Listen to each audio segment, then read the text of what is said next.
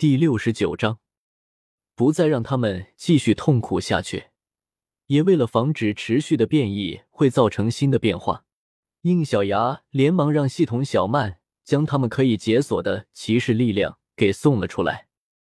于是，在变异鬼面狮鹫的面前，出现了一头三米多高、七米多长的怪物。这是一头灰白色机械质感的狮子，这头狮子便是魅影奇美拉。它有很多跟变异鬼面狮鹫有些相似的地方，它也像是个拼凑起来的生物。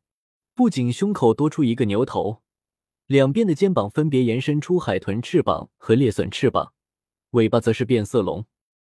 但是因为它的造型设计是十足的机械风格，所以不仅不会有任何的违和感，反而更加的威风凛凛，十分的霸气。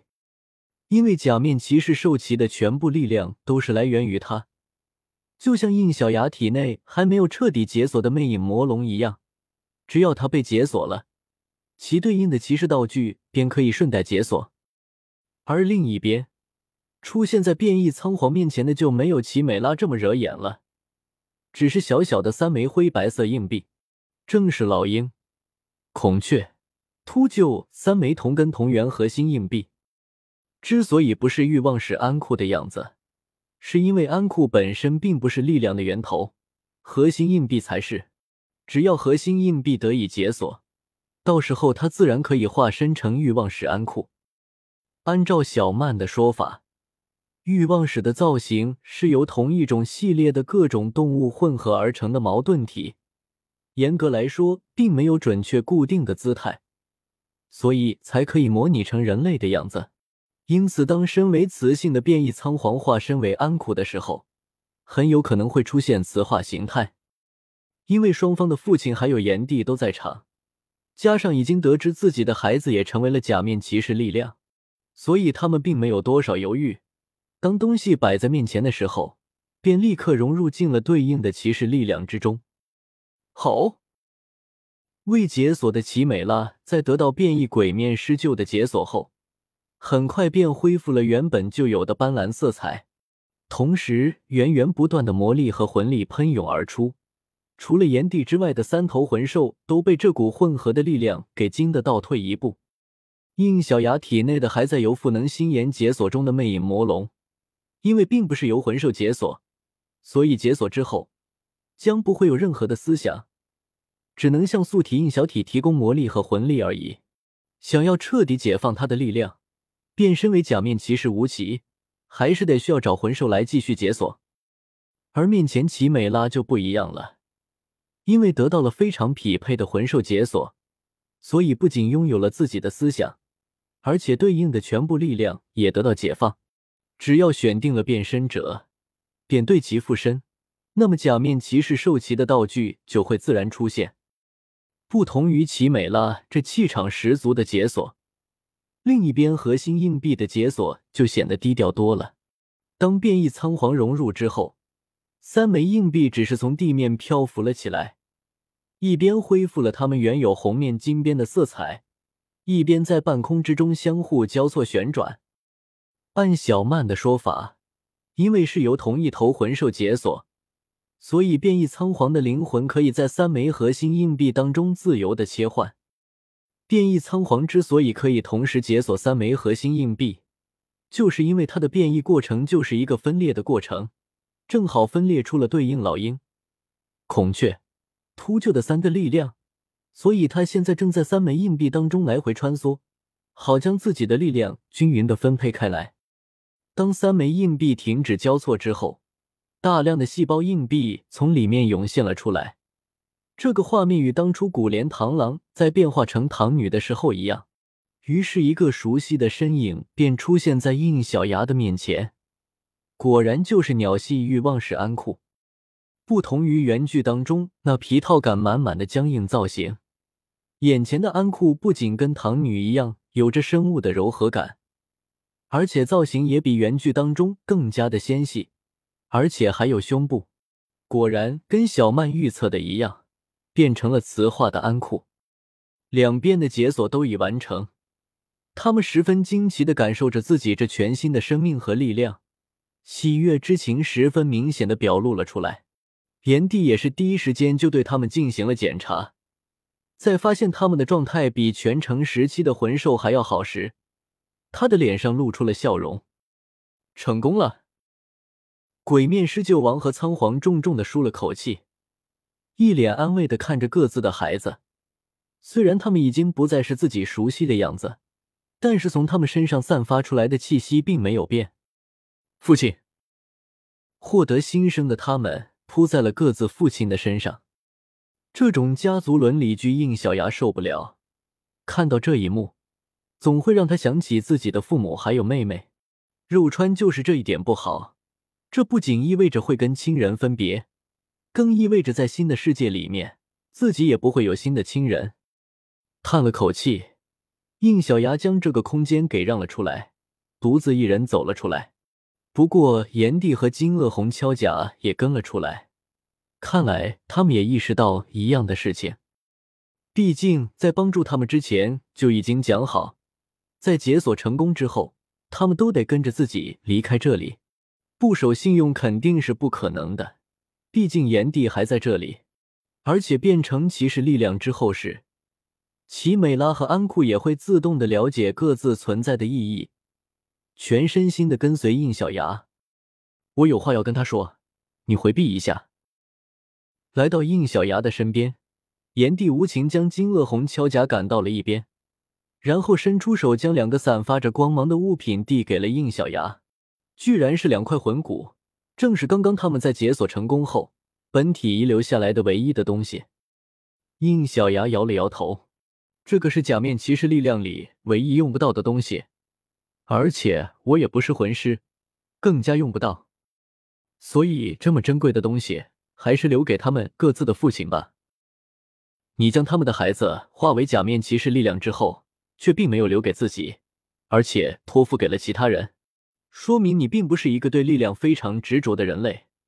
往往正是这样的才反而可以获得更大的力量，同时也会拥有辨别是非的眼睛。我相信你的选择。将这两个魂骨交给继承了苍炎天石旧力量的那个人类手里吧，这也是他们两个的意思。确实，如果这个真拿来用的话，这个世界上除了马红俊之外，还真没有认证能合情合理的拥有这两块魂骨。既然也是他们自己的意愿，应小牙自然也没有拒绝的道理。好，我会转交给他的。于是将这两块魂骨收进了系统空间当中。这时，他注意到炎帝欲言又止的样子。您有什么事，尽管说便是了。若是我可以帮忙的，一定不会拒绝。炎帝的眼神闪烁了一会，说道：“我希望你可以帮我找一个人。找人？人类吗？是谁？并不是特定的某个人。”而是符合一些条件的特殊存在。我希望你帮我寻找到一个拥有本体武魂，且只能修炼精神系力量的魂师。拥有本体武魂，且只能修炼精神系力量的魂师。作为看过《斗罗》原著的应小牙，立刻就想到了一个人——二代斗罗世界的主人公霍雨浩。于是，应小牙立刻就意识到他想要做什么。难不成您是想变成魂灵吗？炎帝愣住了，一脸震惊的看着应小牙。原来你连这个都知道了，真不愧是假面骑士。嗯，真不愧是假面骑士。这话听着怎么有些别扭？就好像他对自己很了解一样。您既然要主动的选择将力量献祭给人类，并成为魂灵，是不是意味着您已经知道接下来的天劫一定撑不过去了？他微微的叹了口气，正是这么回事。现在这里就只有你我，所以我也不隐瞒了。想必你也知道，魂兽在十万一千年的时候会有一个选择。我当时选择了想办法突破桎梏，继续作为魂兽修炼下去。只不过突破的方法是最极端的一种。按他的说法，魂兽为了获得到达二十万年的寿命。得想尽办法在十万一千年的时候突破桎梏，最安全的做法就是吞噬一些天才地宝。然而，这种级别的天才地宝哪里能有多少？因此大部分选择走继续修炼的魂兽，只能被迫性的选择另一种做法，将全部的力量调动到极致，突破天地规则，从而强制性的引发天劫。只要抗过去了，就能获延续到二十万年的寿命。有非常多魂兽倒在了天劫的面前，而炎帝就是这当中幸运抗过去的一员。那之后，我就发现了极天炎莲这个神奇的地方。至于接下来发生了什么，我想你之前就已经猜到了，是吗？应小牙点了点头。金恶红敲甲说：“极天炎莲可以躲避天劫，所以才不让您出去。可是坐地太过用力了，就好像他知道您一定撑不过接下来的天劫。”所以，我当时就是在想，会不会是因为您之前就已经用极天炎莲躲避过一次天劫，所以你接下来面对的根本就不是二十万年关卡的天劫，而是三十万年的关卡。您其实已经到了凶兽级别了，是吗？对于应小牙的理解速度，炎帝十分的满意，这样讲起话来就轻松多了。是的，我早就已经步入了凶兽的行列当中。其实就连红甲也不知道。他之所以会来到这里，不过是奉了万重谷主宰的命令而已。即便有极天炎莲的保护，也只是延缓了天劫发现我的时间而已。因为上一次天劫我并没有直接抗，所以我已经感觉到下一次天劫到来的时候，一定会是双倍天劫的威力，凭我的力量是撑不过去的。所以您已经准备放弃吗？如果是这样的话，我这边也可以帮您的。谁知炎帝却摇了摇头。确实，你的假面骑士力量可以让我们魂兽摆脱原有的天地规则，但是我却有必须继续依附于这个规则的理由。而且，成为魂灵，某种意义上来说，跟变成你的骑士力量很像，所以对于我而言，自然是要选择成为魂灵的。话说到这一步，那应小牙也不好劝下去。炎帝考虑这个问题，可能都已经十几万年了。三八零零，好吧。我会帮您留意这类人的消息的。看来之后有必要接触一下本体宗的那些神经病了。就是不知道这个世界里会不会有霍雨浩的同位体存在。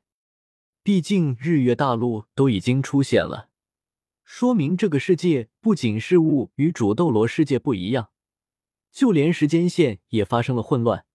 因此，不管发生什么都不会奇怪。魂兽到底是没有人类那么矫情，里面那几个并没有聊多久便出来了。来到应小牙面前之后，他们不约而同的伏下了身子。带人，我们夫妻今后便追随于您了。应小牙看了一眼跟在后面的鬼面狮鹫王和仓皇，他们向他点了点头，看来他们是没有任何的芥蒂了。嗯，为了方便。以后我便以奇美拉和安库称呼你们两个了。行了，所有的事情都已经解决了，也差不多要离开这里了。炎帝现在不方便掀开极天炎莲，你们的修为也没有他们几个高，所以凭自己的力量穿透不过去，都便回去吧。我先将你们收起来。是，大人。于是奇美拉化身成假面骑士兽骑的两枚指环。分别是变身基础形态的兽骑指环，以及变身终极形态的超越兽骑指环，而安库则变回了那三枚核心硬币。将它们收回系统空间之后，应小牙的召唤出流星驱动器，Meteor Ready，变身。陨石光球之下，应小牙变身成假面骑士流星，在不收回陨石光球的状态下。他取出刚刚解锁出来的第二十号火焰天文开关，替代流星开关装填进了驱动器之中。Fire on！于是原本淡蓝色的陨石光球，在有着红玉残力量的火焰开关作用下，变成了一颗玉红色的光球。炎帝稍稍的感知了一下，点了点头：“嗯，果然有那孩子的力量在，如此你便可以畅通无阻的进出这里了。”好了，你们几个也随他一起回去吧。炎帝带人，我们后会有期。打了声招呼之后，应小牙操控着陨石光球向上方飞了过去。不一会，便同其他三头魂兽穿过极天岩帘，消失在更上方的岩浆层里。这里再次回到只有他一个存在的状态。于是他的身影化为一道光沙，向之前的山洞里飘去，最后融入到山洞深处他的本体当中。作为一头已经拥有近三十万年寿命的红玉蚕，它自然早就不是普通的红玉蚕了。即便是它的本体，也已经不再是蚕的模样，而是羽化成了蝶的模样。是的，炎帝的本体已经是一只如同玉雕一般美丽的红玉蝶了，而且体型也不过才一个正常成年人类的大小而已。它忽扇着背后的翅膀，飞出山洞。向这个地下世界的边缘飞去，偌大的地下世界，他仅仅花了数秒便来到了尽头之处。在这里，有一块并不是很走眼的石台，在石台之上，静静的放着一个石盒。看着这个石盒，炎帝的思绪一下子就回到了近二十万年前，自己还是十万一千岁时，被迫引发了天劫的那一天。红玉蚕虽然有着温度免疫和极致之火的天赋，作为魂兽而言也算是品质上乘，但绝对没有达到顶级的程度，而且几乎没有攻击力手段，也没有防御手段。能修炼到十万年已经非常的不容易，但却怎么也不可能抗住天动。是的，他还是向应小牙隐瞒了事情，那第一次天劫也不是他自己撑过去的。而是由一个突然出现的神秘人替他挡下来的。想到这里，他的脑海里又浮现了那个粉红绿眼的战士身影，又想起了那次他帮自己挡下天劫之后发生的事情。粉红，怎么一个个都这么说？小虫子啊，这个可不是什么粉红，而品红色哦。说着，这个造型奇特的战士解除了身上的铠甲。一个身着长衣西装的、脸上露着邪魅笑容的青年从里面显露了出来。他摆弄了一下挂在胸口的粉红色方块物，咔嚓，伴随着一道闪光，那个方块物发出一声清脆的声响。你做了什么？留下点这个世界的联系而已。刚说完这话，青年的身体突然开始模糊了起来。你怎么了？青年看到自己这个逐渐开始马赛克化的身体，却丝毫没有慌张，只是无奈的苦笑道：“哎，看来这个世界也在拒绝我，这就是来错时间的后果吗？没想到时空的混乱会比想象地还要严重。你在说什么？你真的没事吗？”青年看着这个被自己救下的小虫子。又看了看刚刚拍下了照片的相机，脸上露出一丝微笑。他从胸口取出了一张卡片，递给了小虫子：“我要暂时离开这个世界了，作为你让我留下联系凭证的回馈，我把这个借给你，他应该可以再帮你撑过一次劫难。”小虫子乖乖的收下了这张印着一个怪人模样的卡片，然后看着眼前这个救了自己的恩人：“既然是借给我。”那你什么时候过来拿？应该不会是我来取。当有一天有人拿着这个里面的凭证来找你时，你把这张卡交给他就行了。青年晃了晃手里的相机，然后背过身去，轻轻的抬起手来，一面灰蒙蒙的雾墙在他的召唤下出现在那里。他缓步向雾墙走去。等等，请至少告诉我你的谁吧。走到雾墙前的青年停了下来，此时的他已经全身变得模糊，这个世界抗拒在他身上的力量也越来越重。我的身份有很多：世界的破坏者，世界的连接者。不过我更喜欢这么称呼自己，一个路过此地的假面骑士而已。假面骑士。青年已经一直迈入了雾墙之中，在进入之前，他留下了最后一句话。记住，到时候来找你的那个家伙也是假面骑士。可如果他没有拿着我说的东西来找你的话，可千万别将那张卡给他哦。说完这句话的青年，随着雾墙一同消失在小虫子的面前，却连自己的真实的名字都没有告诉他。思绪到此结束，炎帝看着面前的石盒，轻轻的吹出一口气，石盒打开，那张卡片缓缓的飞到了自己的面前。炎帝在那之后，正是通过将这张卡片里的力量融合进极天炎莲之中，才得到现在这片时空延缓的生存空间，进而又躲过了一次天劫。